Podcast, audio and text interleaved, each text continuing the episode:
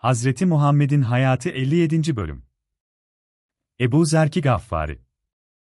Hazreti Peygamber ile birlikte Mekke'den çıkarken yolda Ebu Zer'in devesi öldü.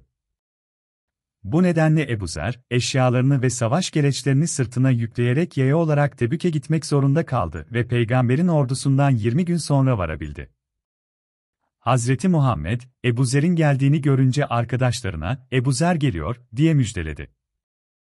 Herkes şaşırmıştı çünkü uzaktan gelen kişinin Ebu Zer olduğunu kimse bilemezdi. Ebu Zer yaklaştıkça Peygamber Efendimiz'e "Esselme Aleyke ya Resulullah" diyerek selam verdi. Peygamber de onun selamını aldıktan sonra ayağa kalktı ve tozlu ve terli yanaklarından öptü. Peygamberin emriyle Ebu Zer'in yüklerini indirdiler. Ebu Zer, dinlendikten sonra Hazreti Peygamber'e nerede kaldığını anlattı. Devesinin ölümüyle başından geçenleri aktardı. Peygamber şöyle buyurdu: "Ye Ebu Zer! Sen bizim ehlimizin azizlerindensin. Bizim tarafımıza attığın her adım için Cenabı Hak bir günahını affetsin." Tebük'e ikinci olarak gelen kişi ise Ebu Hayseme adında biriydi. Bu Hayseme dışarıdaydı ve Peygamber'in Tebük'e gittiğinden haberi yoktu.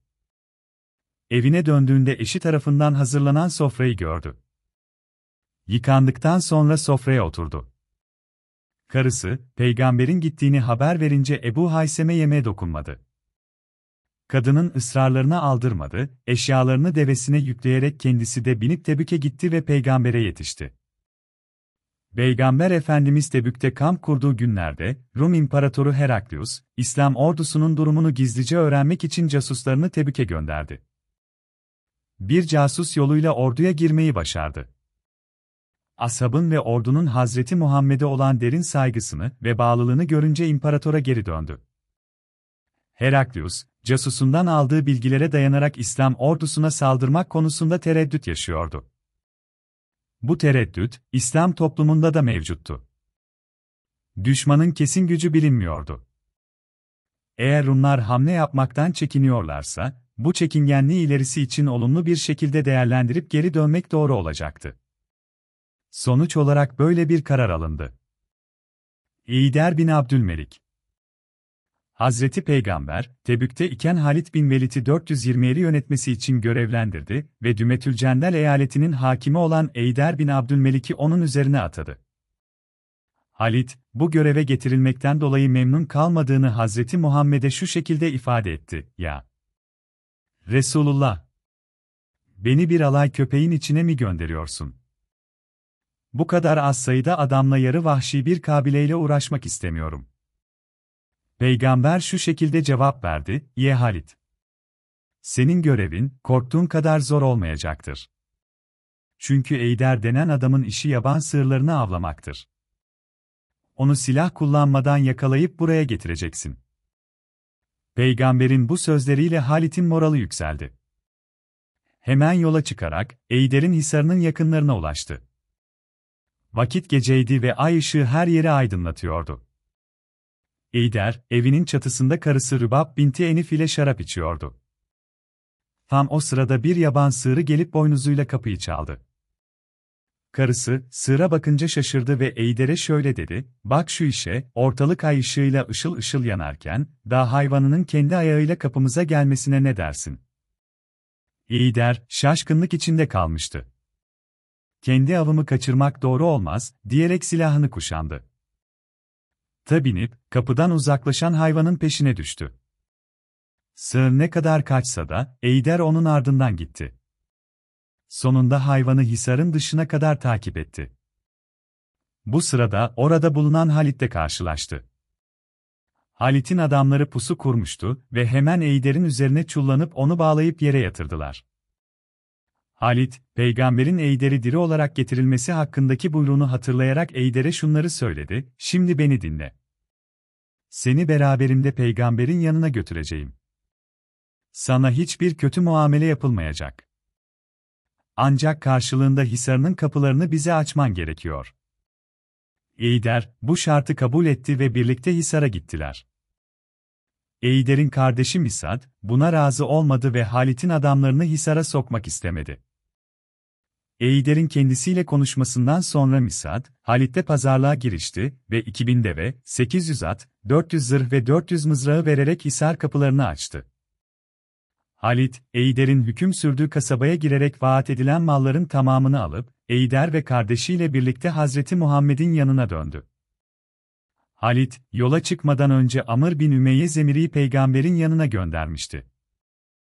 Amacı, Dümetül Cendal çenginin sonuçlarını ve Eğider'in tutsak alındığını Hazreti Muhammed'e hızlı bir şekilde bildirmekti. Amr, bu görevi yerine getirdi ve Halit de arkasından yetişerek ele geçen ganimetleri peygamberin buyruğuna göre ashaba dağıttı. Hazreti Muhammed, bu malların sadece beşte birini kendine ayırmıştı. Peygamber, Eğider ve kardeşi Misad'ı Cizye'ye bağlayarak barış anlaşması yapmış ve onlara dokunmadan kanlarını bağışlamıştır. Daha sonra Eğider ve kardeşi Misad, Medineci Münevveri'ye giderek İslam'ı kabul etmişlerdir. Telhis-i Magazi'de yazıldığına göre, o zamanlar Hazreti Muhammed onlara bir mektup vermişti. Mektubun içeriği şu şekildedir. Bismillahirrahmanirrahim. Muhammed Resulullah tarafından yazılmış bir kitaptır. Eğider'e İslam'ı kabul ettiği zaman verildi. Putları kıracak, namazını kılacak ve zekatı doğru şekilde ödeyecektir. Ebu İmir Rahip, Hazreç kabilesinin ileri gelenlerinden biriydi. Önceden Hristiyan olan Ebu İmir, İncil ve Tevrat'la ilgilenirdi. Gelecekte bir peygamberin geleceğini duyurur ve onun faziletlerini anlatırdı. Fahr-i Âlem, Medine'ye geldiğinde halk yavaş yavaş toplandı. Ebu İmir Rahip'in içine kıskançlık ve fitne tohumları düşmeye başladı. Önceden överek bahsettiği peygamberi kötülemeye başladı ve halka şöyle söyledi, "Benim bahsettiğim adam bu değil. Evet, bu da peygamberim diyor ama benim bahsettiğim başka biri." Hazreti Peygamber, Ebu İmir'in bu sözlerini duyduğunda onu davet etti ve İslam'a gelmesini teklif etti. Bedir Savaşı gerçekleştiğinde Müslümanlar güçlendiler. Ebu İmir, Medine'den Mekke'ye kaçtı ve orada Kureyş kifirlerini peygamberle savaşa kışkırtıyordu. Kendisi Uhud Savaşı'nda yer aldı ve Müslümanlara ok atan ilk kişiydi. Daha sonra Roma bölgesine kaçarak oradan yardım istedi. Ancak istediği sonucu alamayınca tekrar Medine'ye döndü. Kaba'nın yanına bir mescit yaparak orada kalmayı kararlaştırdı. Hazreti Peygamber, Tebük'e giderken adamları, Kaba'daki mescitte namaz kılmasını peygambere teklif ettiler. Peygamber ise şu anda gelemeyeceğini, Tebük'ten döndüğünde uğrayacağını söyledi. Ancak döndüğünde, bu mescidin Ebu İmir Rahip tarafından inşa edildiğini anladı. Hazreti Peygamber, Ebu İmir'in karakterini ve niyetini bildiği için, onun amacını da anlıyordu. Bu yüzden Ebu İmir'in inşa ettirdiği mekanın yıkılmasını emretti. Tebük'ten Medine'ye döndüğünde, Hazreti Muhammed doğrudan hücre-i saadete girdi ve ellerini açarak, hem bu sefere katılanlar hem de Medine'de bulunanlar için hayır duaları yaptı. Bu durumu duyan Hazreti Ayşe, şöyle dedi. "Ya Resulullah, siz seferde bu kadar zorluk ve sıkıntı çektiniz. Medine'de kalanlar ise rahat evlerinde oturdular. Onlar sizinle aynı derecede Allah'ın rızasını kazanabilirler mi?" Peygamber şu cevabı verdi. "Medine'de kalanlar da iyi niyetleriyle bizimle birlikteydi. Gerçekten Tebük'te bulunmadılar, ancak mazeretleri kabul edilmişti. Biz seferde zahmet çekerken, onlar da Medine'de zaferimize ve sağ salim dönmemize Tanrı'ya canla başla dua ediyorlardı. Bu nedenle onlar da seferin sevabına ve mükafatına ortak olmuşlardır." Ka'b bin Malik, anlatırken şunları söyledi. "Ben bu savaşa katılmadım. Bedir dışındaki tüm savaşlarda bulundum. Tebük seferine katılmak için iki deveyi hazırlamıştım. Her şeyim hazırdı. Ancak peygamber hareket ettiği gün yetişirim diye düşünerek birkaç gün boşuna Medine'de vakit geçirdim. Sonra peygamber Medine'den ayrıldı. Yine yetişirim diye bir süre daha tembellik ettim. Bu şekilde boşu boşuna sekiz gün geçti. Üzüntüden ne yapacağımı bilemez hale geldim." Peygamber, ordusuyla birlikte Tebük'e varmıştı. Beni hiç anmamıştı, ancak Tebük'teyken bir ara Maaz bin Cebel sormuş, ''Ey Allah'ın elçisi, biz o kişi hakkında sadece iyilikler duyarız.'' dedi. Peygamber Efendimiz buna cevap vermedi ve suskun kaldı. Sonunda İslam ordusunun Medine'ye yaklaştığını duyunca kendi kendime bir yalan uydurup söylemeyi düşündüm. Ancak içim razı olmadı, çünkü peygambere yalan söylemek kabul edilemezdi. Nihayet Hazreti Muhammed mescide gelerek orada oturdu. Gelenleri kabul etti. Ben de gidip selam verdim, edepte huzurunda oturdum. Yüzünü bana çevirerek sordu. "Sen niçin gelmedin? Deven mi yoktu?" diye sordu. "Hayır, ya Resulullah," dedim. "Savaşa gitmek için iki deve satın almıştım." "Peki, niye gelmedin?" diye sordu. Durumu olduğu gibi anlattım. Peygamber, "Haydi, kalk git," diyerek çekilmemi emretti. Dışarı çıktığımda, karşılaştığım insanların çoğu beni azarladı. O sırada Maaz bin Cebel ve amcamın oğlu Ebu Kattade'yi Ensari'yi gördüm. Onlara da durumu anlattım. "Pekala, madem yalan söylemedin, iyi yapmışsın. Git, bekle. Bakalım sonu ne olacak?" diyerek beni gönderdiler. Ayrılmadan önce onlara sordum, "Benim gibi asaptan başka kimse var mı?" "Vardır," dediler. "Helal bin Ümeyye Vakifi ve Merare bin Rebi'a Ömer." Dedim ki, "Bunlar iyi insanlardır. Herhalde bir özürleri olmalı." Sonra oradan ayrıldım ve evime geldim. Birkaç gün dışarı çıkmadım. Sonra Hazreti Peygamber'in ashabına, benim hakkımda bir şey konuşulmamasını emrettiğini duydum. Helal ve Merare'nin evlerinden çıkmadıklarını biliyordum. Ancak ben onlardan daha genç olduğum için yerimde oturamıyor, bazen gidip peygambere selam veriyor ve yanında namaz kılıyordum. Bir gün amcamın oğlu Ebu Kattabe'nin bostanına gittim ve Resulullah'a selam verdim. Selamımı almadı. Tekrar selam verdim, bu sefer de almadı. Üçüncü kez selam verdiğimde yine almadığını görünce ağlamaya başladım ve oradan uzaklaşarak çarşıya gittim.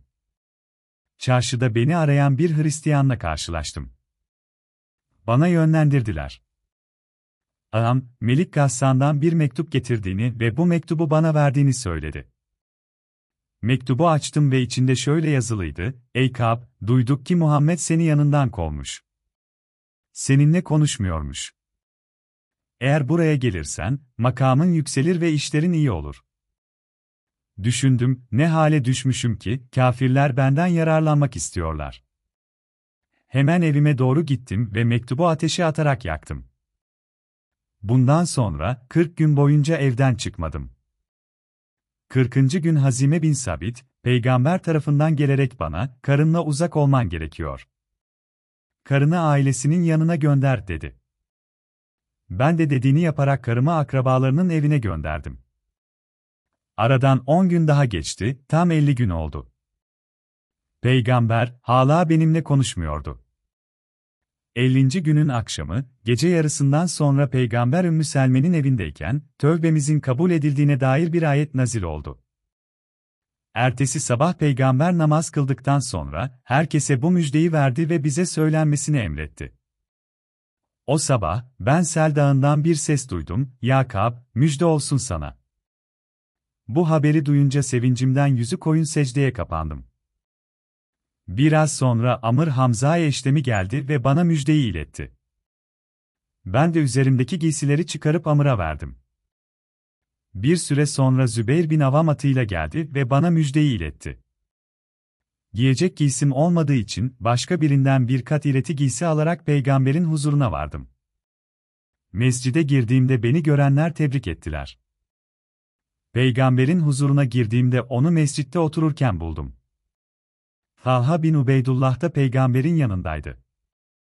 Yanıma gelip beni tebrik etti ve peygamberin yanına götürdü. Peygamberin yanına vardığımda ona selam verdim.